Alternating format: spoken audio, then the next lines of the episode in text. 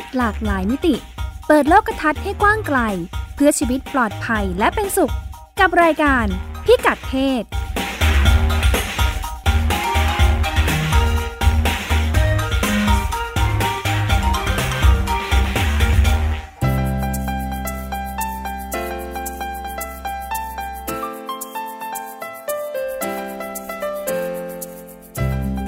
ศวันนี้ติดตามเรื่องเพศหลากหลายมิติกับเราได้ที่นี่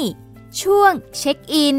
ติดตามการเลี้ยงลูกของดาราเซเลบรุ่นใหม่ ที่บอกว่าเด็กยุคใหม่ควรเติบโตโดยไม่ถูกตีกรอบเรื่องเพศ Sex Record คนรุ่นใหม่เคลื่อนไหวเรื่องสิทธิความหลากหลายทางเพศ จากโลกออนไลน์สู่ออฟไลน์ ไปฟังประสบการณ์จากแฟนเพจ Saga Thailand เรื่องเล็กประเด็นใหญ่ ความเข้าใจผิดเรื่อง HIV ยังสร้างปัญหาเรื่องการเรียนและการทำงานให้กับผู้อยู่ร่วมกับเชื้อ ติดตามเรื่องนี้จาก TNY Plus เครือข่ายเยาวชนที่อยู่ร่วมกับเชื้อ HIV ประเทศไทย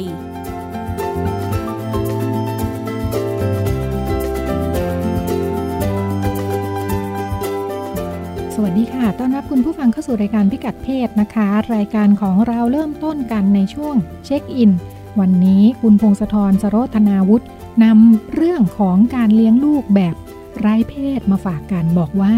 เป็นแนวทางของคนรุ่นใหม่นะคะในต่างประเทศ โดยเฉพาะคนที่มีชื่อเสียงเนี่ยเขาบอกว่าหมดยุคแล้วนะคะที่จะเลี้ยงลูกผู้ชายด้วยเข้าของสีฟ้าหรือลูกสาวต้องเป็นห้องสีชมพูเท่านั้นทำไมถึงเป็นแบบนั้นเรามาติดตามกันค่ะ ช่วงเช็คอิน วัสดีค่ะ คุณพงศธรสวัสดีครับ คุณรัชดาครับ ค่ะ วันนี้เราก็จะคุยกันว่าด้วยเรื่องการเลี้ยงลูกแบบไร้เพศ ครับผม ค่ะ ไรเพศหรือว่าไรกอบเรื่องเพศ ค่ะ มันสำคัญยังไงอ่า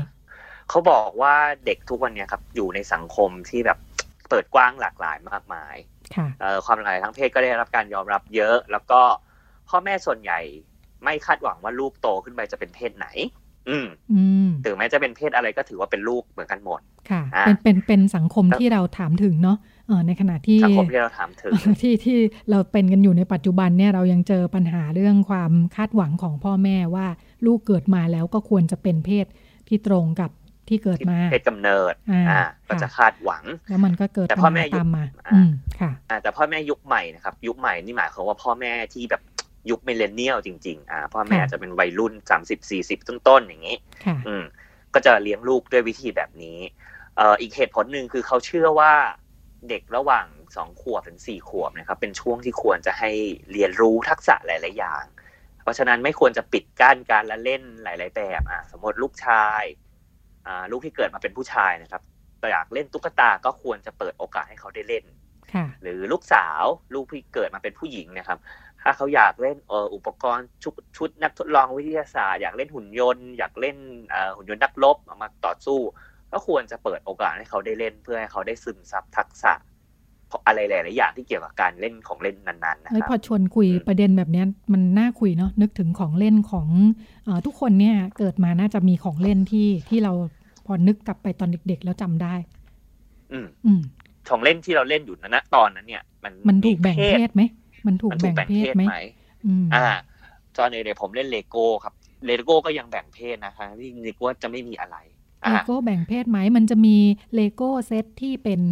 ข้าวของในบ้านเหมือนแบบเป็นงานอ่าบ้านจำลองครอบครัวอย่างนี้ก็ใช่ไหมคือสำสำหรับเด็กผู้หญิงค่ะแล้วก็จะสีชมพูเยอะ แล้วก็อ่าตัวเลโก้เป็นผู้หญิงก็จะเยอะแบบเดินอยู่ในบ้านอะไรเงี้ยทำกับข้าวมีกระทงกระทะให้ อ่าอ่า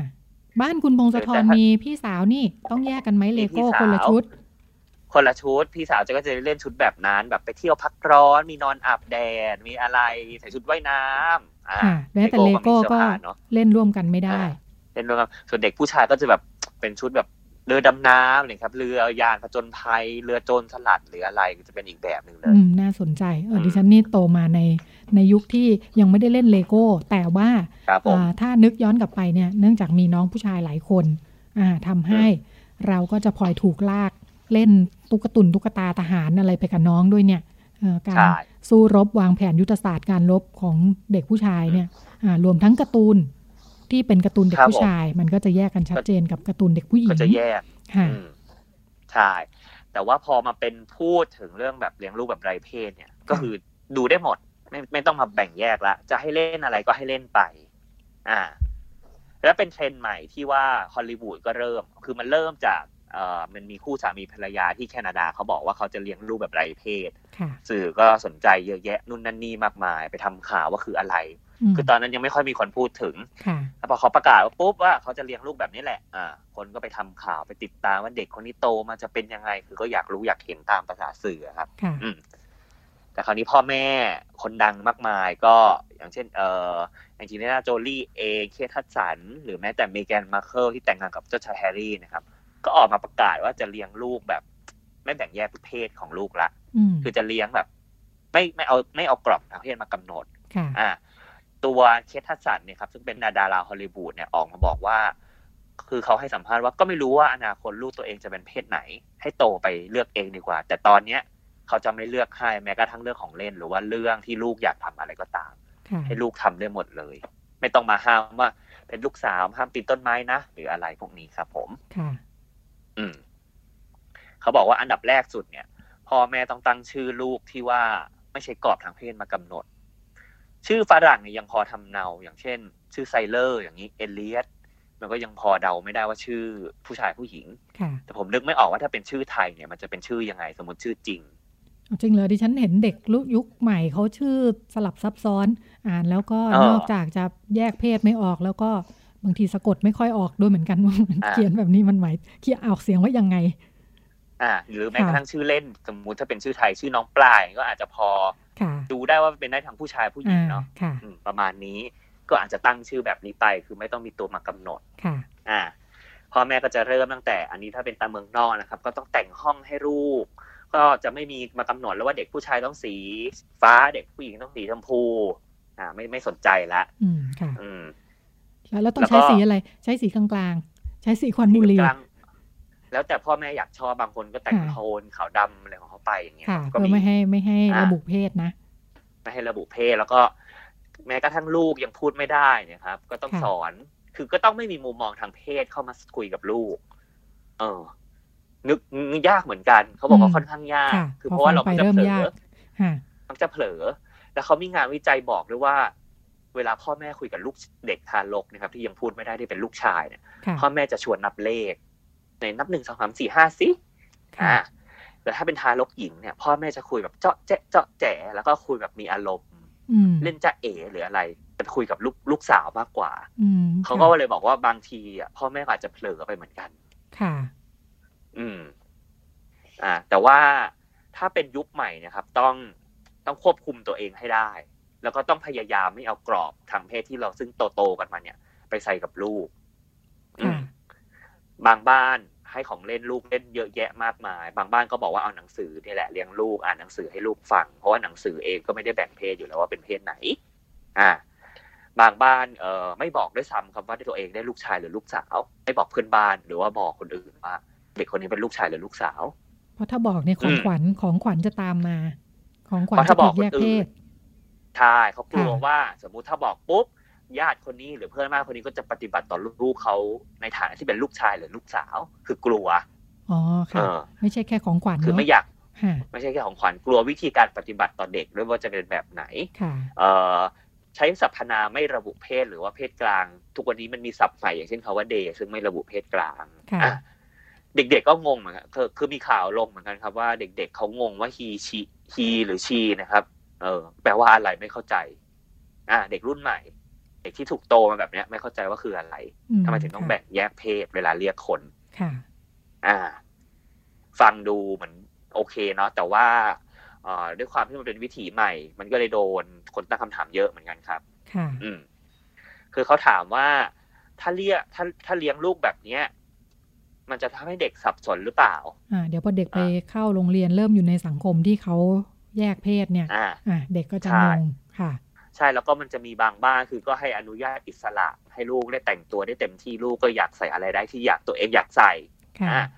สมมติเกิดมาเป็นลูกสาวแต่อยากตัดผมสั้น แต่งชุดเหมือนเด็กผู้ชายก็ได้เขากลัวว่าถ้าเด็กพวกนี้ไปโรงเรียนจะถูกเพื่อนล้อหรือเปล่า อืมค่ะ อืมมีพ่อแม่แสดงความกังวลขึ้นมาค่ะ โดยเฉพาะโรงเรียนเอ่อที่เขาไม่มีเครื่องแบบเนาะถ้าเครื่องแบบใช่เนี่ยโดนแน่ๆต้องเป็นเครื่องแบบนักเรียนหญิงหรือนักเรียนชาย ชัดเจใช่นถ้ามีเครื่องแบบนี่โดนแน่นอนค่ะเออพ่อแม่ก็ยังมีบางคนห่วงอยู่ว่าลูกจะโตไปได้ไหม แล้วก็โลกปัจจุบันเนี่ยเขายังเป็นโลกที่ค่อนข้างแบ่งแยกอยู่ระหว่างหญิงชายค่อนข้างเยอะในเชิงสังคมเนาะค่ะ อืม เด็กจะโตไปได้ไหมอ่า แต่ว่า เออมันก็ต้องหาวิธีการรับมือเหมือนกันเขาบอกเขาบอกออกมาเหมือนกันครับผมค่ะบอกว่าพ่อแม่ก็ต้องสอนให้ลูกหาทางรับมือเมื่อกรณีเกิดเหตุการณ์แบบเนี้ยขึ้นมาค่ะอืม สมมุติว่าเดินไปโรงเรียนปุ๊บเอ่อเป็นลูกชายนะครับ สมมุติเป็นลูกชายเด็กผู้ชายหิ้วกระเป๋าสีชมพู หรือว่าใส่กระโปรงอะไรไปอะไรเงี้ยเอ่อโดนเพื่อนล้อ พ่อแม่ก็ต้องสอนว่าให้ลูกรับมือกับคนที่มาพูดกับลูกอย่างเงี้ยยังไงค่ะอ่าพูดตอบกลับไปว่ายังไง แล้วก็ ต้องให้คุณครูหรือว่าที่โรงเรียนเนี่ย ช่วยเด็ก ๆด้วย คือก็ต้องหาอืมค่ะสังคมที่ค่อนข้างยอมรับ แล้วก็เปิดกว้างกับเรื่องนี้พอสมควรค่ะเหมือนพกัอนฟังแล้วยากเข้าไปอีกนะคะ คือ ต้องไปทำใช่ความเข้าใจกับอ่าคุณครูด้วย เดี๋ยวคุณครูไม่ซื้อไอเดียนี้คุขึ้นณคมารูไม่นี่ก็ซื้อคุณค่ะครูบอกว่าทำไมใส่อย่างนี้มาโรงเรียนอะก็ไม่ได้หมดแหละกันเพราะว่าเลยพ่อแม่อุตส่าห์ยืนยันว่าต้องจะเลี้ยงแบบนี้ค่ะ การทำความเข้าใจกับเด็กอาจจะดูเป็นไปได้นะ ในแง่ว่าอ่าใช่ถ้าถ้าเปิดกว้างเนี่ยด้านหนึ่งก็ต้องคุยให้ลูกเหมือนเตรียมพร้อมให้เด็กด้วยว่าออกไปแล้วมันจะเจอแบบนั้นแบบนี้เนาะให้ลูกมีความเข้าใจ แต่พอต้องไปทำงานกับผู้ใหญ่อื่น ๆ ที่แวดล้อมเด็ก อย่างคุณครูอืมผู้ปกครองของเพื่อนคนอื่น อันนี้เริ่มยากหรืแล้อวแม้กระทั่งญาติญาติๆเราเองค่ะญาติญาติๆสูงใกล้วัยตัอวย่างเงี้ยอือะมค่ะอาจจะไม่เข้าใจอืมต้องคุยให้เขารู้เรื่องว่าจะเลี้ยงลูกแบบนี้พ่อแม่ทำงานหนักมากเลยนะเนี่ยการจะเลี้ยงลูกไร้เพศเนี่ยใช่ค่ะใช่ค่ะเออเขาบอกด้วยว่า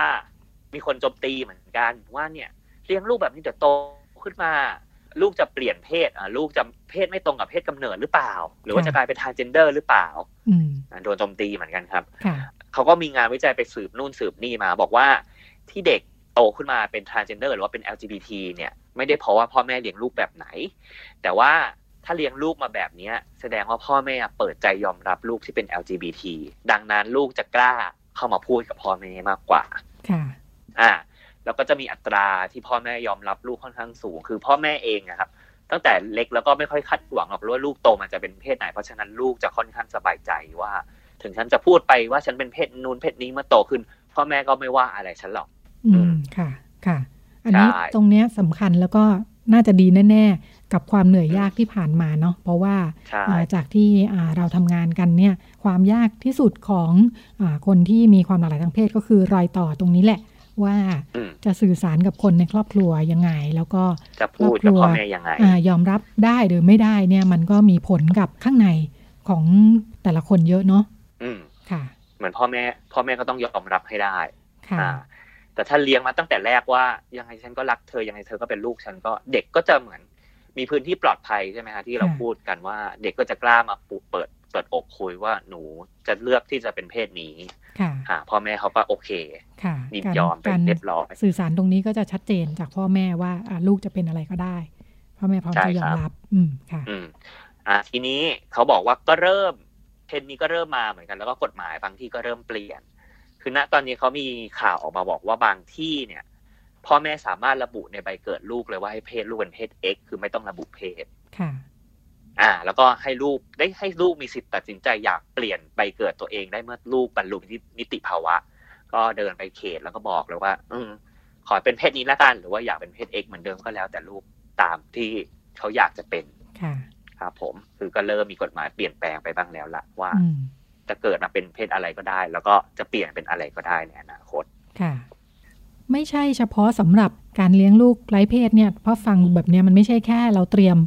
พ่อแม่เตรียมไว้สำหรับเผื่อลูกเป็นเพศอื่นๆเนาะนึกอืมถึงแนวคิดเรื่องการที่เด็กเรียนรู้ได้จากการเล่นเนี่ยอ่าก็เป็นแนวคิดครับผมมีวิธีคิดแบบนี้เหมือนกันว่าอ่าวิธีการคิดว่าที่เด็กถูกปิดกั้นการเล่นบางอย่าง อันเนื่องมาจากเพศเนี่ยอ่ามันทำให้เขาขาครัดบผมการเรียนรู้ทักษะบางอย่างไปอืมเช่นอ่าเด็กใช่ผู้หญิงต้องเล่นแบบนี้ตลอดเวลาเอ่อเด็กผู้หญิงก็จะขาดอ่าการเรียนรู้ทักษะอ่า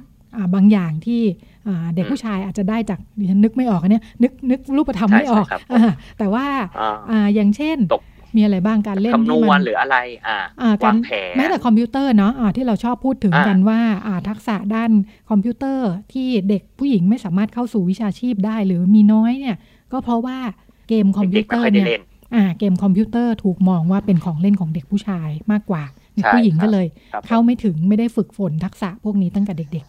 แต่เด็กรุ่นใหม่นี่ก็น่าสนใจเหมือนกันเนาะเพราะว่าเทรนด์นี้มันเพิ่งมาๆค่ะแล้วก็เราก็นึกไม่ออกว่าเจเนเรชันถัดไปจะเป็นยังไงต่อ น่าสนใจคืออาจจะว่ามีความหลากหลายเยอะค่ะมาก แล้วก็ค่ะแบบปัญหาที่เราพูดกันอยู่ทุกวันนี้อาจจะอีก20ปีอาจจะไม่ต้องพูดแล้วก็ได้ อืมค่ะเพราะว่าอย่างเช่น ขาดผู้หญิงในวงการวิทยาศาสตร์ที่เราค่ะที่เอ่อเมังนอกเขาถกเถียงกัน อนาคตอาจจะไม่เป็นแล้วก็ได้เหมือนกันค่ะค่ะ พอพอพูดแบบนี้ดิฉันนึกถึงเลยนะ เมื่อล่าสุดเนี่ยเพิ่งเอ่อเดินผ่าน สนามกีฬานะ คุณพงศธรครับผม เป็นเขาเรียกอะไรนะ พวกเล่นเล่นสเก็ตบอร์ดอะที่เป็นแบบอะ extreme อย่างเงี้ยเออสเก็ตบอร์ดแล้วก็อ่าจักรยานใช่ไหมจักรยานครับผม BMX อย่างเงี้ยเอออะมันก็จะมีกลุ่มเด็กผู้หญิงเด็กผู้ชาย เรามาเล่นด้วยกันก็ไม่ได้เล่นด้วยกันเขาแยกกลุ่ม ในสนามเดียวกันอ๋อเนี่ยเขาแยกอยู่คนละโซน แต่เราก็จะครับผมไปยืนมองแล้วก็สังเกตว่าเออเด็กผู้หญิงมันดูงกงกเงินเงินๆเนาะเหมือนกับเล่นไม่เก่งอะเออดูแบบประมาณดูไม่คล่องเลต้องมีคนยช่วยสอน เออเขาก็ไม่มีใครมาช่วยสอน อันนี้ที่ดิฉันเจอนะเขาก็พยายามเล่นกันเอง แต่ว่าเหมือนพมันยายามไม่เล่นกันเองมันขาดทักษะถ้าเทียบกับกลุ่มเด็กอืมผู้ชาย ซึ่งทุกคนดูคล่องแคล่วมากนะ ซึ่งครับผมเอ่อการเล่นกีฬาพวกเนี้ยต้องใช้อืมใช้การฝึกฝนเยอะการคอนโทรลต้องน่าร่างกายการรู้จังหวะจะเล่นต่าตั้งงแต่เด็กถึงจะเก่งๆใช่ใช่ก็เห็นเลยว่าแสดงว่าเด็กผู้หญิงเนี่ยขาดโอกาสที่จะเล่น แล้วก็พอโตขึ้นอะอย่างน้อยถ้าเปิดโอกาสให้เขามาเล่นเขาก็จะต้องฝึกหนักมาก แล้วก็ดูงงงเงินๆอย่างที่เห็นนี่แหละ ใช่ครับเหมันค่ะเด็กผู้ชายเล่นตั้งแต่เด็กปุ๊บก็จะเก่งมาตั้งแต่เด็กเลยค่ะส่วนเด็กผู้หญิงเพิ่งจะมาแบบตอนเด็กๆห้ามเล่นพอโตขึ้นสนใจขึ้นอยากเล่นขึ้นมาถึงจะได้เล่นสิ่งที่อยากตัวเองอยากจะเล่นในวัยเด็ก ค่ะ ก็เป็นช่วงที่นำมาฝากกันนะคะ กับคุณพงศธรขอบคุณมากค่ะ ครับขอบคุณครับ ช่วง Sex Records ในช่วงที่ผ่านมาการชุมนุมของนักเรียนนักศึกษา ที่ใช้ชื่อว่ากลุ่มเยาวชนปลดแอกนะคะ เพื่อเรียกร้องในเรื่องประชาธิปไตย ต่อมาการชุมนุมดูจะคึกคักขึ้นอีกนะคะ เมื่อมีแฮชแท็กม็อบไม่มุ้งมิ้งแต่ตุ้งติ้งค่ะคุณรัฐบาล โดยมีกลุ่มผู้มีความหลากหลายทางเพศเข้าไปร่วมเรียกร้องด้วยนะคะ ทั้งเรื่องประชาธิปไตยประเด็นสิทธิมนุษยชน แล้วก็ประเด็นเรื่องสิทธิความหลากหลายทางเพศ ว่ากันว่าออนไลน์สร้างคนรุ่นใหม่ให้เป็นนักเคลื่อนไหว เป็นแอคทิวิสต์ส่วนหนึ่งเพราะว่าพวกเขารับรู้ความเคลื่อนไหว แล้วก็พร้อมจะแสดงความเห็นด้วยหรือไม่เห็นด้วยนะคะ บนโลกออนไลน์ ก็เป็นที่รวมของคนคอยเดียวกัน ความเห็นของพวกเขาก็ถูกรับฟังถูกแลกเปลี่ยน ด้านหนึ่งมันก็อาจจะเป็นการบ่มเพาะการมีส่วนร่วมนะคะ แล้วก็การมีมุมมองร่วมกัน การมองปัญหาในมุมมองเดียวกัน แล้วก็คิดว่ามันน่าจะดีกว่านี้ได้ มันน่าจะมีทางออกอื่นนะคะดิฉันก็เลยอยาก ลองชวนมาดูการรวมกลุ่มของคนรุ่นใหม่ โดยเฉพาะกลุ่มที่มีความแอคทีฟอย่างที่ว่านะคะ กลุ่มผู้ที่มีความหลากหลายทางเพศเนี่ยเขาใช้ออนไลน์เพื่อสร้างแนวร่วมกันขึ้นมาได้ยังไง โดยเฉพาะแนวร่วมที่สามารถพัฒนาไปเป็นกลุ่มออฟไลน์นะคะคืออลงไปในพื้นที่เจอกันตัวเป็นๆได้เนี่ยเขามีการปรับจูนมุมมองแนวคิดแนวทางการเคลื่อนไหว กันมายังไง รวมทั้งมีการวางจุดยืนของตัวเองด้วยนะคะว่าจะสัมพันธ์กับกลุ่มอื่น ๆ ที่อยู่ในกระบวนการเรื่องการเรียกร้อง เคลื่อนไหวเรื่องสิทธิความหลากหลายทางเพศยังไงกันดีเนี่ยนะคะ เพจเล็กๆ มีคนตามไม่เยอะค่ะ แต่ว่าเหนียวแน่นทำกันมาหลายปีแล้วนะคะ แล้วก็มีการนัดรวมตัวรวมกลุ่มจัดกิจกรรม แล้วก็พร้อมจะเข้าร่วมในกระบวนใหญ่ ๆ ของการเคลื่อนไหว เพื่อสร้างความเปลี่ยนแปลงในสังคมนะคะ แล้วก็มีมุมมองที่ชัดเจนในเรื่องราวต่างๆ โดยเฉพาะในประเด็นเรื่องสิทธิความหลากหลายทางเพศ คือเพจ สาก a ไทยแลนด์นะคะ เป็นเพจที่รวบรวมข่าวสารข้อมูล แล้วก็เป็นพื้นที่แลกเปลี่ยนเรียนรู้จัดกิจกรรมสำหรับคนทุกอัตลักษณ์ทุกรสนิยมทางเพศนะคะ ทั้งในและก็ต่างประเทศ ดิฉันได้คุยกับคุณมี่ นิธินันงามชัยพิสิทธิ์ เป็นผู้ก่อตั้งแล้วก็เป็นแอดมินเพจซาก้าไทยแลนด์นะคะ ตอนแรกคุณมี่เล่าให้ฟังว่าตอนแรกเนี่ยมันเป็นใช้ Facebook ออนไลน์ในฟังก์ชันของการเป็นกลุ่มปิดนะคะ เพื่อพูดคุยกันในกลุ่มเล็ก ๆ ซึ่งเป็นกลุ่มเลสเบี้ยนนะคะ เป็นกลุ่มหญิงรักหญิง ต่อมาเนี่ยกลุ่มนี้ก็พัฒนา ต่อมานะคะจนกลายเป็นแฟนเพจที่เป็นกลุ่มเปิด แล้วก็มีทั้งการแลกเปลี่ยนข้อมูลข่าวสาร รวมทั้งนัดหมายกันทำกิจกรรมด้วยค่ะทีเนี้ยเราเห็นว่าบางทีเนี่ยพอทำเป็นกลุ่มปิด มันไม่สามารถที่จะแชร์ออกไปข้างนอกกลุ่มได้ เราก็เลยสร้างเพจขึ้นมา แล้วเราก็คิดไม่ออกว่าจะทำเพจชื่ออะไร เพราะว่าตั้งแต่ที่เราทำ กรุ๊ปมาเนี่ยเราตอนแรกเราใช้คำว่า LGBT ทีนี้พอเราเรียนรู้เรื่องของความหลากหลายทางเพศมากขึ้นเนี่ยเราเข้าใจว่าเอ LGBT บางทีเนี่ยมันไม่ครอบคลุม มันยังตกหล่นในเรื่อง identity หรือ orientation อื่น ๆ ไปหรือ attraction romantic ต่าง ๆ อะไรเงี้ยค่ะ อย่างเช่นว่า non binary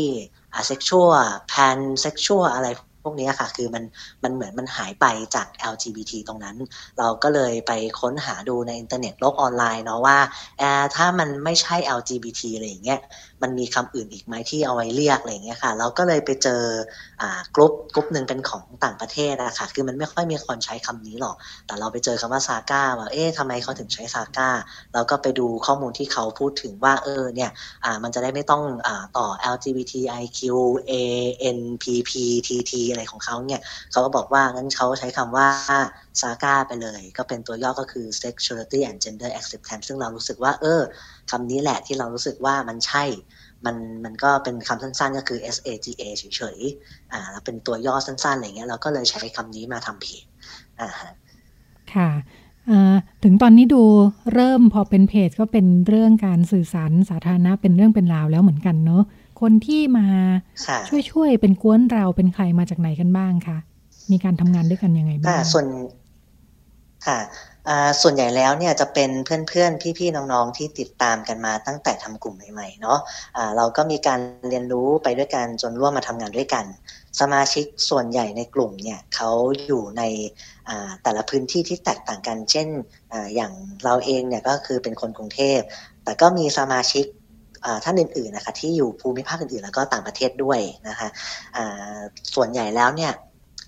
จะเรียกว่าพวกเขาเนี่ยคือเหมือนเหมือน รู้จักกับเราเนี่ยมาก่อนที่เราจะทำกลุ่มซะอีก แต่พอเขาเห็นว่า เราทำอะไรแบบนี้แล้วเนี่ย เขารู้สึกว่าเออมันน่าสนใจ เขาก็เลยติดตามมาจนเหมือนกับเนี่ยฉันอยากทำบ้างอะไรเงี้ยเราก็ชวนเขามาก็ทำได้นะ คือเราเปิดพื้นที่อยู่แล้ว เพราะเรารู้สึกว่าสิ่งเหล่านี้มันไม่ได้เป็นพื้นที่ที่ควรจะปิดกั้นอะไรเลย ถ้าเขาอยากทำเราก็จะชวนเขามา ทีนี้เนี่ย ในเรื่องของการนัดเจอกลุ่มเนี่ย ส่วนใหญ่ก็จะเป็นในรูปแบบมิ팅แบบคอมมูนิตี้นะคะ ก็คือเหมือนเหมือนเวลาเราไปเจอเพื่อนเจออะไรเงี้ยค่ะ คือเราก็จะมิ팅กันเนาะ แล้วก็ถ้าพูดถึงตัวอย่างนะคะในเรื่องของมิ팅แบบคอมมูนิตี้อะค่ะ อย่างเช่นว่าเพื่อนที่เป็นคนข้ามเพศที่มาจากเวียดนามหรือสิงคโปร์นะคะ เราก็มิ팅เหมือนมิ팅กลุ่มไปเลย แต่ก็ไม่ได้นัดแค่เฉพาะกลุ่มคนในทีนะคะ คือเราจะมีการชวนเพื่อนๆจากกลุ่มอื่นมามามิ팅ด้วย ส่วนใหญ่ meeting มันก็จะเน้นแบบสบายๆ คือเหมือนเน้นงานกินนะคะ เป็นบุฟเฟ่หรือร้านกาแฟอะไรแบบนี้ แล้วก็ใช้การ meeting เนี้ยเหมือนเป็นการสานสัมพันธ์ เป็น community หนึ่งเนาะ แลกเปลี่ยนข่าวสารหรือข้อมูลกันละกันนะคะว่า อย่างเช่นว่าอย่างที่เวียดนามเนี้ย คือเขาก็อธิบายให้เราฟังว่า เออเขามีการใช้ฮอร์โมนยังไง เขาไปหาหมอยังไงอะไรอย่างเงี้ยค่ะ หรือต้องการผ่าตัดเขามีแนวคิดยังไง เราก็แชร์ประสบการณ์ เราว่าเออที่ประเทศไทยเราเป็นอย่างนี้นะ เราใช้ฮอร์โมนอย่างนี้นะ อะไรอย่างเงี้ยค่ะ มันก็เป็นการแลกเปลี่ยนระหว่างสองประเทศอะไรอย่างเงี้ยค่ะ ทีนี้เนี่ยในเรื่องของการคุยงานกันเนาะอ่าเราตอนนี้เราก็เน้นประชุมแบบออนไลน์ เพราะว่าแต่ละคนเนี่ยอยู่ในสถานที่ต่างกันอย่างที่บอกค่ะบางคนอยู่ต่างประเทศนะฮะมันมันก็ลำบากนิดนึงเรื่องเวลา แต่ว่าไม่ได้เป็นปัญหามาก เพราะว่าเขาก็ยังอยู่ในโซนเอเชีย ทีเนี้ยในเรื่องของการวางแผน นะฮะอันนี้พอดีต้องขออนุญาตไล่ไปเลยตามคำถามที่หนูได้มาเนาะมันโฟล์มากเออเรื่องเรื่องของการวางแผนของกลุ่มนะคะตอนนี้ก็คือเรายังวางแผนแบบระยะสั้น ส่วนหนึ่งก็คือเราต้องการให้ทางทีมหรือทุก ๆ คนที่สนใจร่วมมาทำงานด้วยกันเนี่ย ได้เรียนรู้ด้วยกันไปก่อน ทุกคนยังมีงานประจำที่ยังต้องทำอยู่อะค่ะ คือเหมือนเขาก็ยังมีภาระที่ยังต้องดูแล การวางแผนระยะยาวนั่นหมายถึงว่าโปรเจกต์ใหญ่ เราอาจจะยังไม่สามารถที่ไปถึงถึงตรงนั้นได้เพราะว่าทุกคนเขาก็อย่างที่บอกอะคือทำงานประจำแล้วเราก็ทำงานประจำด้วย ค่ะ ค่ะถามย้อนกลับไปนิดนึงค่ะ อย่างเราทำมาในช่วงหลายปีเนาะอย่างช่วงแรก ๆ ที่เราเป็นกลุ่มเล็ก ๆ แล้วก็พัฒนามาจากกลุ่มปิดก่อนจะมาเป็นเพจเปิดสาธารณะเนี่ยโดยตัวเราเองเนี่ยสังเกตเห็นความ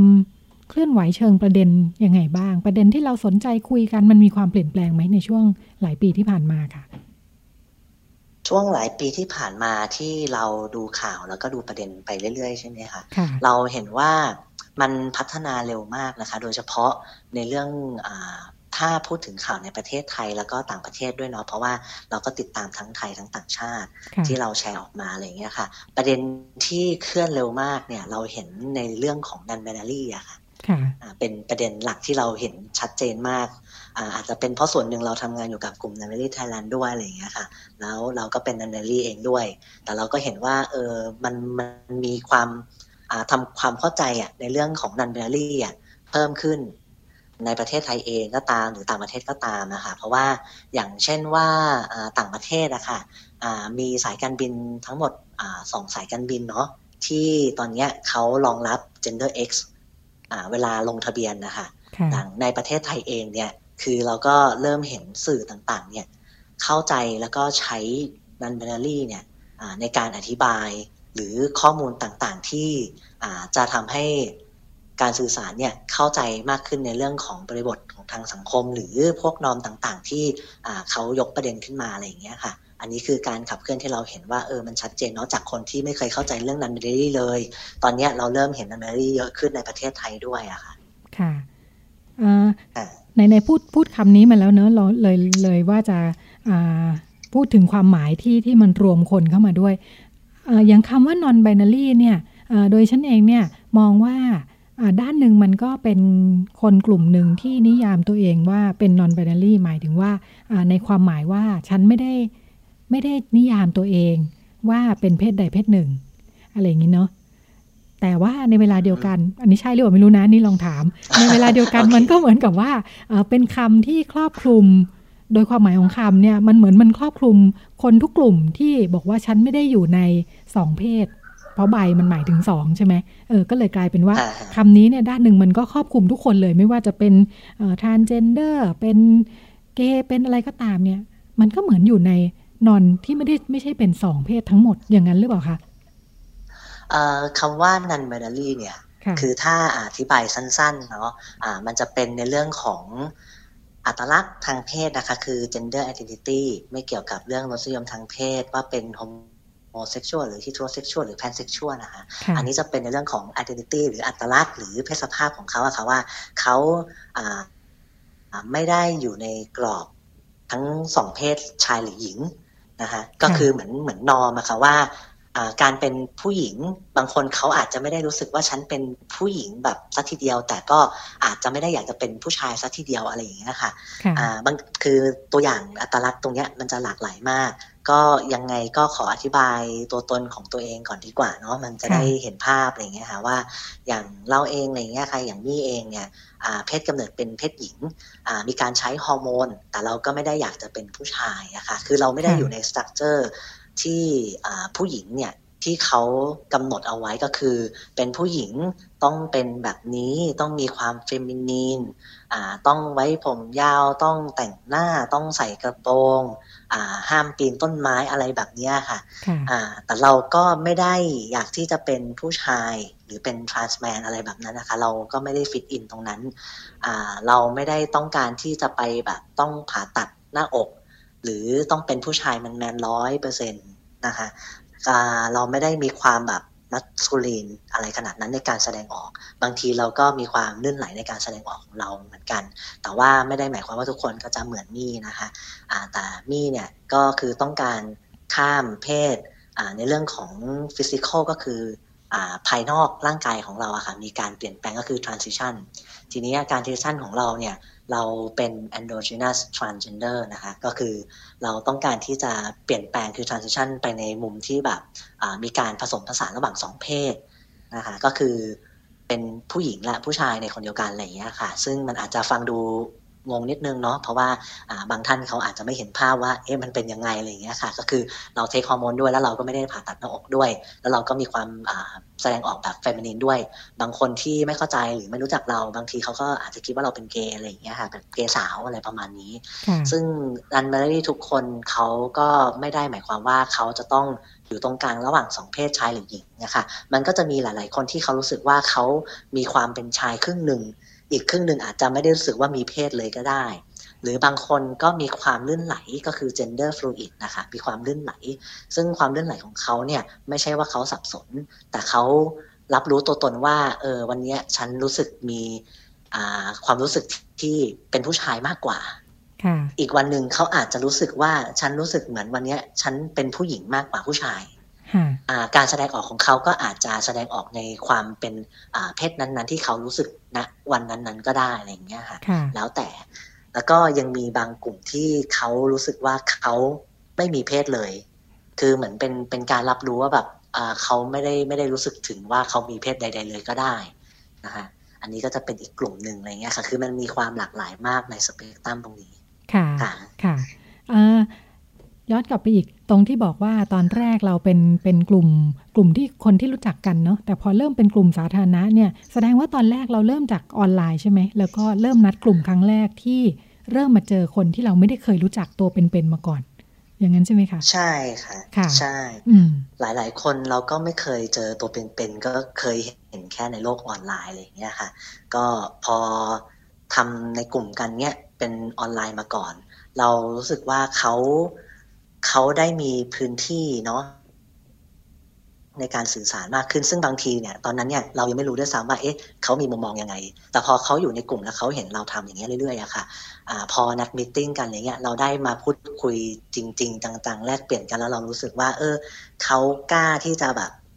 ออกมาจากเซฟโซนของเขาอะแล้วมาพูดคุยกับเรามากขึ้นอย่างเงี้ยค่ะมันก็ทำให้เราได้เห็นนะว่าเอ๊ะการทำออนไลน์บางครั้งเนี่ย เราก็ ได้สื่อสารออกไปก่อนอันดับแรก แล้วคนที่เขาตามอ่านหรืออะไรอย่างเงี้ยเขาอาจจะ เออดีจังเลย มีจุดบางจุดที่เขารู้สึกว่าตรงเนี้ยคือพื้นที่ปลอดภัยของเขาอะค่ะ แล้วเขาก็เข้ามาคุยกับเราเพราะเขารู้สึกว่าเราอะน่าจะยอมรับในตัวตนของเขาได้ ทั้งทงที่เราก็ไม่รู้เหมือนกันว่าข้างนอกเนี่ยในชีวิตประจำวันของเขาเนี่ยมีคนยอมรับตัวตนเขาหรือเปล่า แต่เขารู้สึกว่าพื้นที่ตรงเนี้ยของเราที่เราพยายามสื่อสารออกไปอะคือเขาคุยกับเราได้อะค่ะ ค่ะ ทั้งที่ไม่ได้เคยรู้จักกันมาก่อนเนาะ ใช่ต้องแบบเห็นแค่ผ่านๆไปผ่านมาบนเฟซอะไรเงี้ยค่ะไม่เคยคุยเลยบางที จากกลุ่มออนไลน์เล็ก ๆ ที่เริ่มเปิดประเด็นพูดคุยในระดับแบบสาธารณะนะคะทำให้ก็เริ่มดึงคนที่ไม่เคยรู้จักกันมาก่อน แต่ว่ามีความสนใจ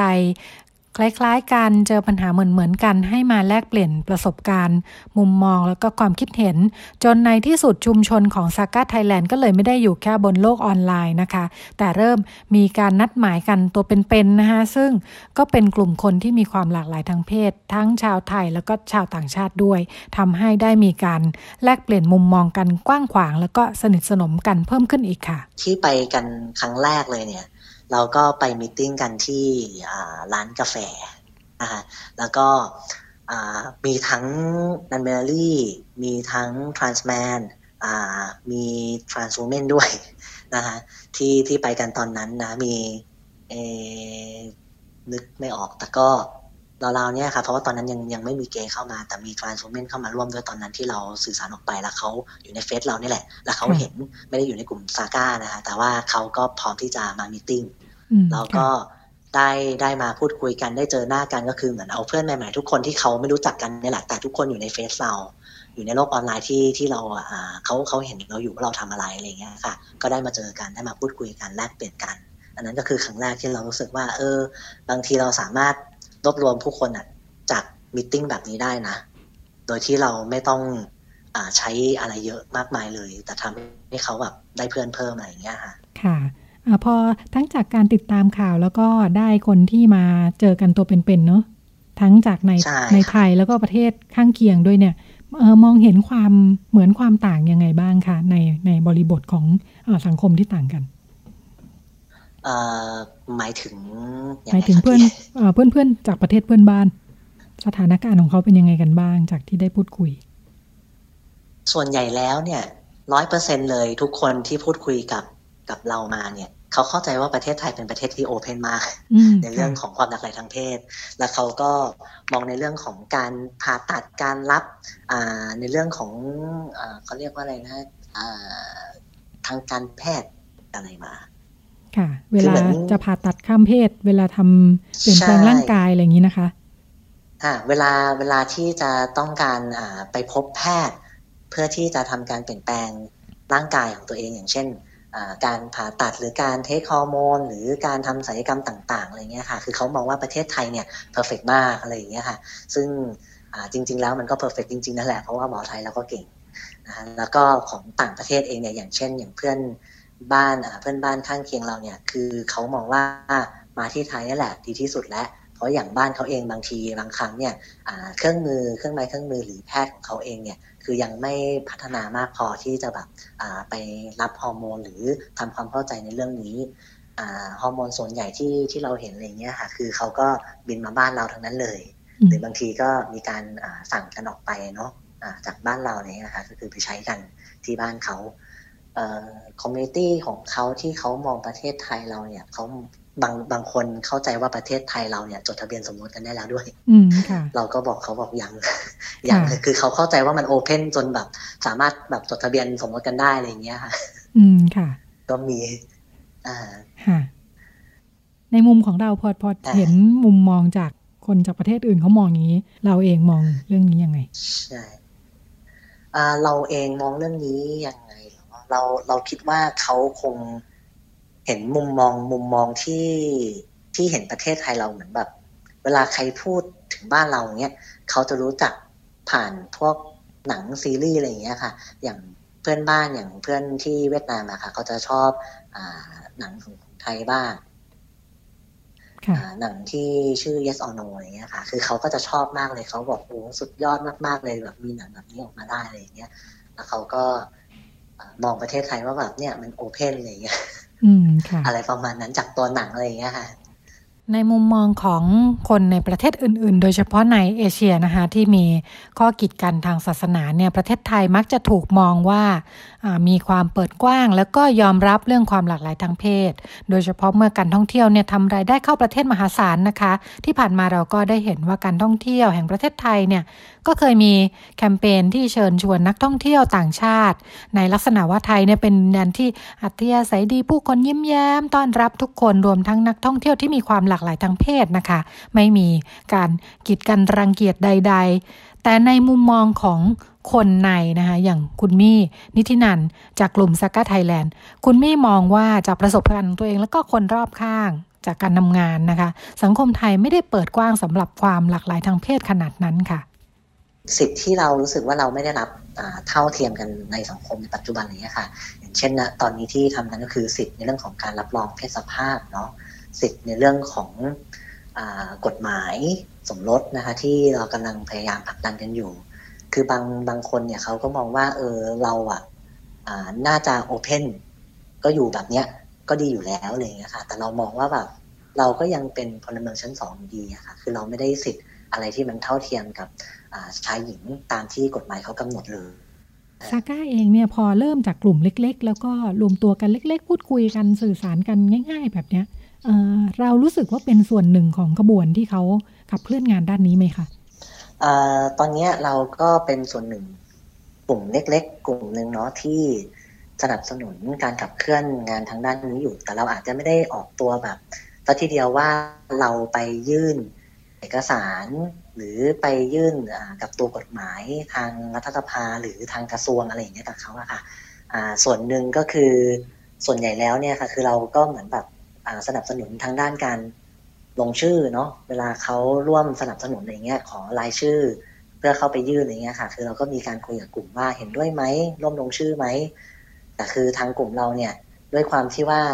ทุกคนเนี่ยเขาทำงานประจำกัน แล้วปกติเวลามีกิจกรรมอะไรเนี่ย คือมันจะเป็นวันธรรมดาทั้งนั้นเลยที่เราไปทำงาน มันก็เลยไม่สามารถที่จะแบบออกไปในนามของตัวแทนของทั้งกลุ่มเพื่อไปร่วมยื่น เอกสารหรือจดหมายปิดผนึกอะไรอย่างเงี้ยค่ะ คือไปทางกระทรวงหรือทางรัฐสภาอะไรแบบนี้ได้อ่าค่ะมันก็มีปัญหาเหมือนกัน ในกลุ่มเองหรือว่าแม้แต่ตัวคุณมี่เองเนี่ยอ่าเคยคิดไหมว่าเอ้ยเราสนใจประเด็นนี้แล้วก็จำเป็นไหมที่วันหนึ่งเราอาจจะออกจากงานประจำที่ว่าแล้วก็มาทำงานเพื่ออาเรียกร้องเรื่องสิทธิความหลากหลายทางเพศเลย คือสิ่งหนึ่งที่เคยมองนะคะว่า เออเราเห็นพี่ๆนักกิจกรรมที่เขาแบบ มีเวลาไปทำงานทางด้านเนี้ยร้อยเปอร์เซ็นเนี่ยเราก็เห็นว่าเออเราก็เคยอยากจะทำแบบนั้นอย่างเงี้ยแต่จากตัวสภาพแวดล้อมของเราที่อยู่นะตอนนี้ค่ะ คือเรายังไม่พร้อมที่จะไปทำแบบนั้นได้ เพราะเรายังมีภาระทางบ้านทางครอบครัวอะไรเงี้ยค่ะ ที่เราต้องใช้จ่ายแล้วก็ดูแล เพราะฉะนั้นเนี่ยเราอาจจะต้อง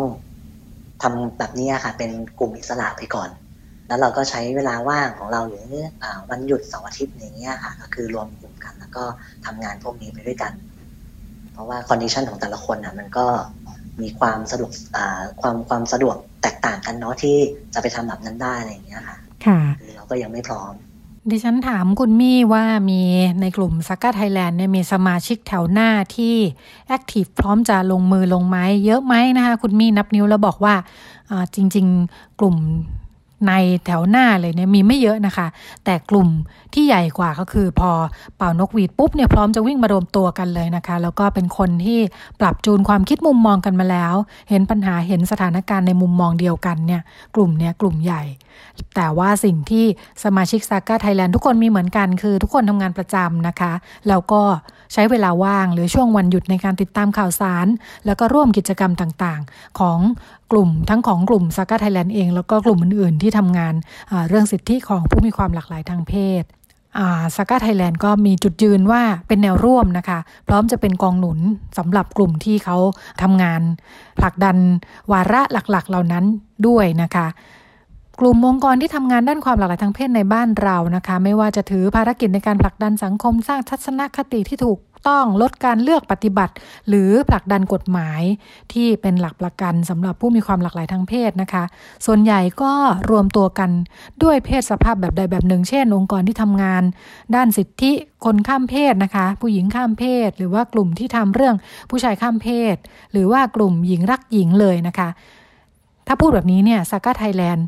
ถือว่าเป็นการรวมตัวของกลุ่มที่มีการแสดงออกแล้วก็ลดนิยมทางเพศ หลากหลายมากที่สุดกลุ่มหนึ่ง จนขนาดบอกว่า LGBTQI แล้วก็บวกแล้วเนี่ยนะคะก็ยังไม่พอเลยนะคะทำให้เป็นที่มาของชื่อซากาไทยแลนด์ที่บอกความหมายถึงการยอมรับได้ทุกเพศนะคะ ถ้าพูดแบบนี้เนี่ยดิฉันเชื่อว่าในมุมมองของหลายคนที่ได้ยินว่าโอ้โหความหลากหลายทางเพศเนี่ยคือ หลากหลายจนไม่มีคำพอที่จะเรียกเนี่ยออก็จะมีคำพูดว่าโลกนี้อยู่ยากจังเลยนะคะ ดิฉันถามคุณมี่นิธินันว่าคิดยังไงกับคำคำนี้ค่ะเขียนในเรื่องของของความอยู่ยากเนาะมี่คิดว่าคือเราอะอยู่ยากกว่าพวกเขาอีกอะค่ะ คือคำที่เขาใช้กับเราว่าโลกนี้มันอยู่ยากเนาะเพศเนี่ยมันมีเยอะแยะไปหมดเลย อะไรเยอะแยะอะไรอย่างเงี้ยค่ะทำไมอยู่ยากจังซึ่งเรารู้สึกว่าการที่มีเพศเยอะๆเนี่ย มัน มันไม่ได้มีปัญหาของการอยู่ยากของเธอเลยอะเรารู้สึกว่าเราเองแหละที่อยู่ยาก เพราะพวกเขาเนี่ยคือเขาอยู่ในจุดที่เขามีสิทธิ์มากกว่าเราอยู่แล้วอะค่ะ และเขาเองเนี่ยก็ยังไม่เข้าใจเลยด้วยซ้ำว่าสิทธิ์ของเราที่ควรจะได้รับอะเราถูกเลือกปฏิบัตินะ เราอยู่ยากไม่ใช่เธอ เขาไม่เข้าใจเลย เราเราเราต้องแบบเขาเรียกว่าอะไรคือเราก็พยายามสื่อสารกับเขาว่าแบบเนี่ยสิทธิ์ของเราอะที่เราไม่ได้รับเนี่ยเราถูกกดขี่อะ เราถูกเลือกปฏิบัติเนี่ย คือสังคมไม่ได้ให้สิทธิ์เราอะมากกว่าที่อที่พวกเขามีนะคือสิ่งที่เรากำลังทำอยู่ทุกวันนี้คือเราพยายามพยายามทำให้ให้ให้สิทธิ์มันเท่าเท่ากัน เราไม่ได้ต้องการให้มันมีสิทธิ์อะไรมากกว่าว่าเออฉันเป็นเพศอะไรที่เยอะแยะไปหมดเลยแล้วฉันต้องมีสิทธิ์เหนือกว่าเธอ คือสิ่งที่เธออยู่ตรงนั้นน่ะ เธออยู่ง่ายแล้ว อยู่ในสังคมที่เขาเอื้อกับเธอมากๆ แต่แต่สังคมตรงนั้นเนี่ยอย่าง หลาย ๆ อย่างอย่างพวกนอมเรื่องของการปฏิบัติทางด้านทั้งทั้งกฎหมายก็ดีทั้งเรื่องนอมของสังคมก็ดีอะไรอย่างเงี้ยค่ะ คือมันกดทับเราอยู่ และนั่นก็เป็นเสียงจากคุณมี่นิธินันงามชัยพิสิทธิ์ ผู้ก่อตั้งและก็เป็นแอดมินเพจจาก้าไทยแลนด์นะคะ ซึ่งชวนมาพูดคุยกันเพื่อให้เห็นภาพการรวมตัวรวมกลุ่มของคนรุ่นใหม่ที่ เขามีพัฒนาการกันมายังไงนะคะที่กลายมาเป็นนักเคลื่อนไหวทั้งแบบ full time แล้วก็ part time ได้อย่างวันนี้ค่ะ เราไปกันต่อในช่วงถัดไปค่ะ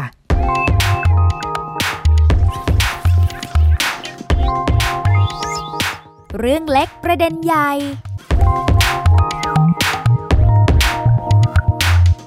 ในช่วงเรื่องเล็กประเด็นใหญ่นะคะ ก็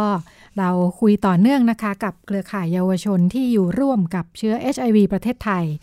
ตอนนี้ก็คุยกันในประเด็นเรื่องการเรียนแล้วก็การทำงานดิฉันอยู่กับคุณแมคคิว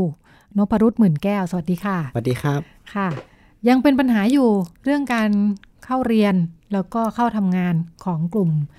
เรียกว่าคนที่มีเชื้อ HIV ครับ ค่ะ สถานการณ์เป็นยังไงบ้าง สถานการณ์ณปัจจุบันครับก็ยังก็ยังมีการที่จะตรวจเลือดเนาะก่อนที่จะเข้ามาทำงานอยู่ครับ ก็หลาย ๆ บริษัทก็มีระเบียบให้ตรวจครับ ซึ่งจริง ๆ แล้วครับมองว่า HIV ครับไม่ไม่ควรจะเป็นข้อจำกัดหนึ่งในการเข้าทำงานหรือเข้าเรียนด้วยครับ เนื่องจากว่าเนื่องจากเทคโนโลยีเขาเรียกว่าวิวัฒนาการทางการแพทย์เนาะก็มาถึงขั้นที่ว่าสามารถกดเชื้อ HIV ได้แล้ว แล้วก็ HIV คนที่มี HIV เนี่ยก็มีชีวิตเหมือนหรือเทียบเท่าอะกับคนที่ไม่มี HIV เลยครับค่ะสามารถใช้ชีวิตได้ตามปกติกับทุกคนนะคะ อย่างเรื่องเวลาเวลาตามสถานที่ทำงานเขากำหนดว่าต้องมีการตรวจสุขภาพอะไรอย่างเงี้ยนะมันหมายถึงว่าเป็นการกำหนดทั่วไปว่าทุกคนจะต้องตรวจสุขภาพ แต่ว่าเขาจะกำหนดเลยไหมว่าจะต้องตรวจว่าไม่มีเชื้อ HIV อะไรอย่างนี้ มีเลยครับ ก็มีหลาย ๆ บริษัทอยู่ครับที่ ยังมีระบุชัดเจนครับว่าต้องตรวจ HIV ก่อนเข้าทำงานในหน่วยงานเขาครับ ส่วนใหญ่ครับที่ที่ที่เจอเนาะก็จะเป็นเรื่องของสถานประกอบการด้านอาหารอะไรเงี้ยครับ ซึ่งอาจจะเป็นความเชื่อเก่าว่า HIV ติดต่อกันง่ายเนาะการที่มาทำอาหารเนี่ยเออหรือว่ามาทำงานเกี่ยวกับอาหารเนี่ยจะเกิดการรังเกียจว่าเฮ้ยจะติดมาอาหารหรือเปล่าและอาหารเราต้องกินอะไรเงี้ยครับ ดังนั้นจะเป็นเรื่องของอภาพจำหรือความเชื่อเก่าๆอยู่ครับ ที่ยังติดอยู่ ค่ะ ข้อเท็จจริงเป็นยังไงงั้นจะได้ให้ความรู้ตรงนี้เลยเออก็คือจริง ๆ แล้วครับที่เราที่เราเจอเนาะก็คือน้องๆอะประมาณประมาณ 4.6%เนี่ยก็คือยังถูกปฏิเสธต่อการเข้าทำงานอยู่เนาะซึ่งตามความเชื่อเขาแล้วอะเขาก็อย่างที่บอกครับว่า HIV เนี่ยไม่ได้ติดต่อกันง่ายๆเนาะก็คือหลักๆแล้วติดต่อกันสามทางเนาะก็คือ 1. ทางเพศสัมพันธ์ครับ 2. ทางเลือดเนาะทางเข็มฉีดยา แล้วก็ 3 จากแม่สู่ลูกครับ ซึ่งในกรณีนี้ครับว่าถ้าสมมติว่าเรามีสมมติว่าเรามีแผลเราไปทำอาหาร แต่ปกติแล้วอะคนมีแผลก็แผลเยอะๆครับ ไม่แผลเล็กน้อยเนี่ยคือ มันก็ไม่ตกถึงอาหารอยู่แล้วไหมหรือว่าถ้าสมมุติว่าเรามีเราเรามีแผลเล็กๆอะ มันก็ไม่ตกถึงอาหารใช่ไหมแล้วก็ถ้ามีมีแผลใหญ่ ๆอะ เราก็คงไม่ทำไม่ทำอาหารต่ออยู่แล้ว ใช่ไหมปริมาณใช่ปริมาณใช่ มันก็จะมีหลักการประเมินความเสี่ยงอยู่ก็คือ Q QQR เนาะก็คือหนึ่งปริมาณเชื้อเพียงพอไหมครับสองคุณภาพเชื้อล่ะ แล้วก็สามก็คือช่องทางของเชื้อครับว่าเข้าทางไหนเข้าทางปากได้ไหมหรือว่าเข้าทางผิวหนังซึมซับไปได้ไหมอะไรเงี้ยครับค่ะค่ะปริมาณลองลองยกตัวอย่างเรื่องปริมาณได้ไหมว่ามันต้องแบบ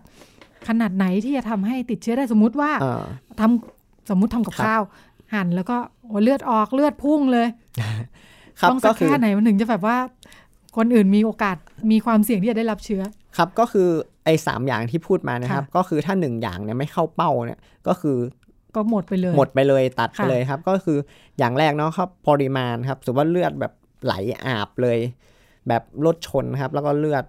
เอ่อเลือดอาบแขนเลยเนี่ยอันนี้ก็มี มีความเสี่ยงครับ แล้วก็ถ้ามาดูเรื่องคุณภาพเชื้อว่า เอ้ยเขาเขาคุมเชื้อได้ไหมหรือว่าเขาเขาคุมเชื้อได้ไหมปริมาณไวรัสในเลือดของเขาหมายว่าถ้ากินยาใช่กดได้ไหมอ่าถ้าในกรณีที่สองแบบไวรัสแบบโหเยอะมากคือมากประมาณแสนกว่า หรือว่าหมื่นหมื่นถึงแสนอะไรประมาณนี้ ก็อุ้ยก็มีโอกาสเสี่ยงอยู่นะสองช่องทางแล้วนะครับ และอันที่สามช่องทางละถ้าเราจับเขาอะเลือดมันเลือดมันซึมเข้าผิวหนังไหม อันนี้ช่องทางไม่เข้าใช่ หรือว่าเออหรือว่าเข้าทางปากเนี่ยเป็นไปได้ไหม มันก็ใครจะไปกินเลือดใช่ไหมฮะ ดังนั้นนะครับ ก็จะมีโอกาสเสี่ยงค่อนข้างน้อยเนาะที่จะค่ะตรงนี้ครับ เพราะว่าส่วนใหญ่ที่ที่มีข้อมูลจากทางประเทศไทยครับว่าส่วนใหญ่ก็จะติดต่อทางกันทางเพศสัมพันธ์มากกว่าครับ อืมค่ะอ่าเรื่องการเรียนเป็นยังไงคะ เรื่องการเรียนเขากีดกันกันยังไง เวลา ก่อนที่มีครับก็คือเด็กเยาวชนก็มีเคสหนึ่งครับที่เรียนคณะคณะหนึ่งครับ ซึ่งถึงปีสามที่เขาต้องไปฝึกงานครับเพราะปเขากติการเรียนไม่มีการตรวจสุขภาพก่อนเข้าเรียนอยู่แล้วเนาะใช่ครับค่ะแต่ที่นี่เหมือนกับฝึกงานตรงเนี้ยเขาต้องต้องการผลเลือดครับ ดังนั้นไปตรวจเจอ HIV ครับ แล้วก็ทางทางมหาลัยรู้เนาะก็ก็ถูกเหมือนก็ได้เรียนต่อแหละครับ แต่ถูกกดดันเนาะให้ให้พิจารณาตัวเองออกอะไรประมาณนี้ครับ ซึ่ง ดีที่เคสเนี่ยครับเขายังมีใจที่จะสู้ต่อครับเขาก็มาร้องเรียนกับทางเครือข่ายผู้ติดเชื้อ HIV ประเทศไทยครับ ก็ทางเครือข่ายก็ไปคุยกับทางมหาลัยให้ แล้วก็ไปคุยกับทางเอ่อทางตัวน้องเองครับ ก็เป็นสื่อกลางก็สุดท้ายอะน้องก็ได้เรียนต่อจนจบครับ แต่ก็อย่างว่าครับก็ยังแบบทุลักทุเลหน่อยนึงก็ทุลักทุเลอยู่ระดับหนึ่งเหมือนกันที่ว่า กว่าจะเรียนจบแล้วก็ต้องทนกับสังคมที่มีการบูลลี่เกิดขึ้น ซึ่งก็เป็นเรื่องน่าเศร้าเหมือนกันที่ว่า ความจริงแล้ว HIV ไม่น่าจะเป็นข้อจำกัดในการเรียนหรือการทำงานเลยด้วยซ้ำที่ อืม เพราะว่าปกติมมันมันเป็นเรื่องที่น่าเศร้าเหมือนกันที่ว่าคนเราเนี่ยไม่ได้เอาเรื่องโรคหรือเรื่องความเจ็บป่วยเนี่ย มามาเป็นข้อจำกัดหนึ่งในการที่จะ เรียนหรือทำงานครับ อืมแต่ถือว่าถ้าเป็นเรื่องโรคเรื่องอะไรก็มันก็ไม่ได้ป่วยหรือนอนติดเตียงอะไรขนาดนั้นครับ สามารถที่จะใช้ชีวิตได้ก็เราก็ไม่รู้ด้วยซ้ำว่าเราเดินผ่าน หรือว่าเดินสัมผัสกับผู้ติดผู้มีเชื้อ HIV ใช่ไหมอืมค่ะ แสดงว่าอ่าอย่างอย่างกรณีที่ที่บอกว่าเป็นเป็นสถานสถาบันการศึกษาเนาะทางสถาบันเนี่ยยอมรับให้เข้าเรียนต่อแล้วเพราะว่าครับแปลว่าโดยหลักการไม่ได้แบบว่าแพร่เชื้อไม่ได้ติดเชื้อกันได้ครับง่าย แต่แต่ว่าคนในนั้นก็ยังไม่เข้าใจอยู่ดี ใช่ ส่วนก็จะมีการกดดันให้ออกอะไรประมาณนี้ครับ เนื่องจากความไม่เข้าใจในสังคมเนาะว่าเฮ้ยก็รังเกียจอะก็บางคนก็ไม่ชอบคนนี้อยู่แล้วอะไรเงี้ยก็จะใช้ปมของเขาในการที่จะเป็นเครื่องมือบูลลี่ หรือว่าเอ่อลดทอนคุณค่าของคนนะครับทำให้เขาไม่รู้สึกรู้สึกไม่มั่นใจแล้วก็ที่เขาเรียกว่าเสียเซลล์อะไรประมาณนี้ครับ ก็คือทำให้ อืมต้องคนสตรองระดับหนึ่งที่จะ ก้าว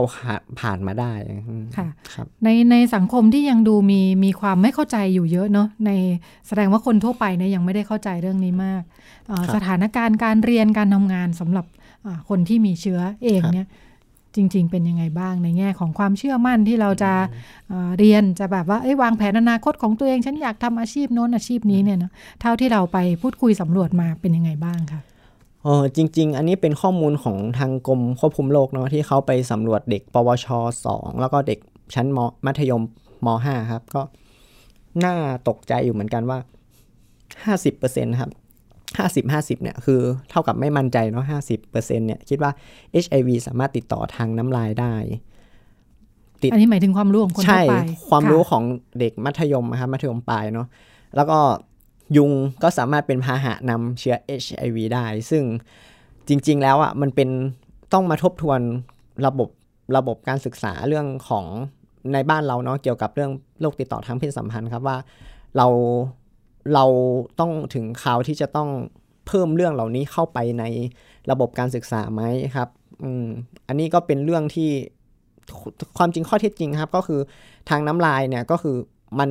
ยากมากครับที่จะติดต่อ HIV ได้อะเพราะว่าเหมือเอ่อที่ข้อมูลที่ได้มาก็คือแบบจูบกันอะต้องใช้น้ำลายเป็นปิ๊บปิ๊บเลยครับที่ที่สามารถที่จะติดได้ครับ อืมแล้วก็อีกเรื่องหนึ่งก็คือยุงครับ ยุงกัดเลือด แล้วไปปล่อยอีกคนนะครับ ซึ่งมันอันนี้เป็นข้อข้อมูลว่า เอ้ย ความจริงยุงอะไม่ได้ไม่เป็นเคยพาเป็นหะพาหะนำ HIV อืมค่ะนะครับ เพราะว่าถ้ามัน มันสามารถนำ HIV ไปได้ยุงก็คงติด HIV ตายกันหมดครับหรือเราก็คงจะติดกันไปเยอะกว่านี้นะถ้าใช่แบบว่าครับไปเป็นเป็นไข้เลือดออกแบบนี้ใช่อันนี้น่าจะกลัวไข้เลือดออกค่ะมากกว่าครับค่ะอืมอันนี้ก็เป็นน่าก็ยังข้อมีมูลความน่าเข้าใจผิดน่าแบบสนี้นอีกใจใช่ค่ะค่ะอืมเราก็ไม่ได้มีวิธีการสื่อสารเนาะพูดถึงว่าอ่าไม่ใช่แค่ผู้อยู่กับเชื้อสังคมไทยเนี่ยอยู่กับใช่เชื้อ HIV มาอืม30 ปีใช่เป็นอย่างน้อย จริง ๆ แล้วแบบเครือเครือข่ายเยาวชนที่อยู่ร่วมกับเชื้อค่ะ HIV ครับส่วนใหญ่เนี่ยเรา ในปีปีปีที่ผ่านๆมาเนี่ยเราทำงานกับน้องๆ ในเครือข่ายเยาวชนซะส่วนใหญ่เนาะที่สร้างความเข้มแข็งภายในมี self-esteem เนาะแล้วก็สร้างความมั่นใจในการอยู่ร่วมกับสังคมครับ แต่พอถึงจุดหนึ่งคิดว่าเราจะเราจะฮิวตัวเองตลอดไหมอะไรเงี้ยครับ ดังนั้นอะมันก็เป็นไปได้แต่มันก็ระดับหนึ่งเหนื่อยมากใช่ต้องฮิวตัวเองตลอดดังนั้น เราก็เลยปีนี้ลองขยับมา มาคุยกับสังคมซิว่าความเข้าใจสังคมเนี่ยต้องเปลี่ยนอะไรบ้างเนาะต้องทำความเข้าใจอะไรบ้างครับ ดังนั้นอันนี้ก็เป็นหนึ่งประเด็นที่พวกเราอยากจะสื่อสารกับสังคมเหมือนกันว่า เอ้ย ความรู้องค์ความรู้หรือวิวัฒนาการทางการแพทย์เนี่ยมันเปลี่ยนไปแล้วนะ มันไม่เหมือนเดิมนะ ดังนั้นอะไม่อยากให้มากีดกันด้วยด้วย HIV นะครับ ที่เป็นไวรัสเนี่ยว่าไม่สามารถทำอะไรได้หรือว่าเป็น ข้อจำกัดในการทำอะไรหลาย ๆ อย่างได้เงี้ยเพราะว่ามันก็จะมีอีกเคสหนึ่งที่ไม่ใช่เฉพาะสังคมเนาะก็เป็นน้องเองเหมือนกันที่รู้สึกว่า HIV ของเขาอะมีอิทธิพลในการเลือกการทำงานของเขาได้เหมือนกันเนาะก็คือ เป็นการที่รู้สึกว่า เอ้ย HIV ก็เป็นเครื่องมือหนึ่งที่ทำให้เขาสมมติว่ามีหลายเคสเหมือนกันครับ ที่จะไปเกณฑ์ทหารอะไรครับ แล้วเขาก็พยายามใช้ผลตรวจของเขาเนาะว่า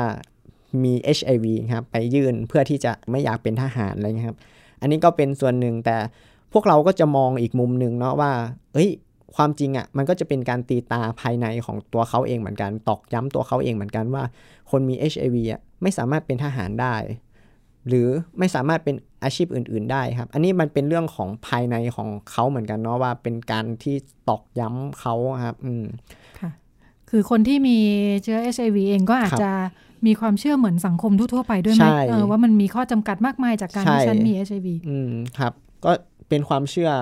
อืมเป็นความเชื่อที่ส่งส่งต่อกันมา แล้วเราก็เชื่อแบบนั้นจริงๆค่ะ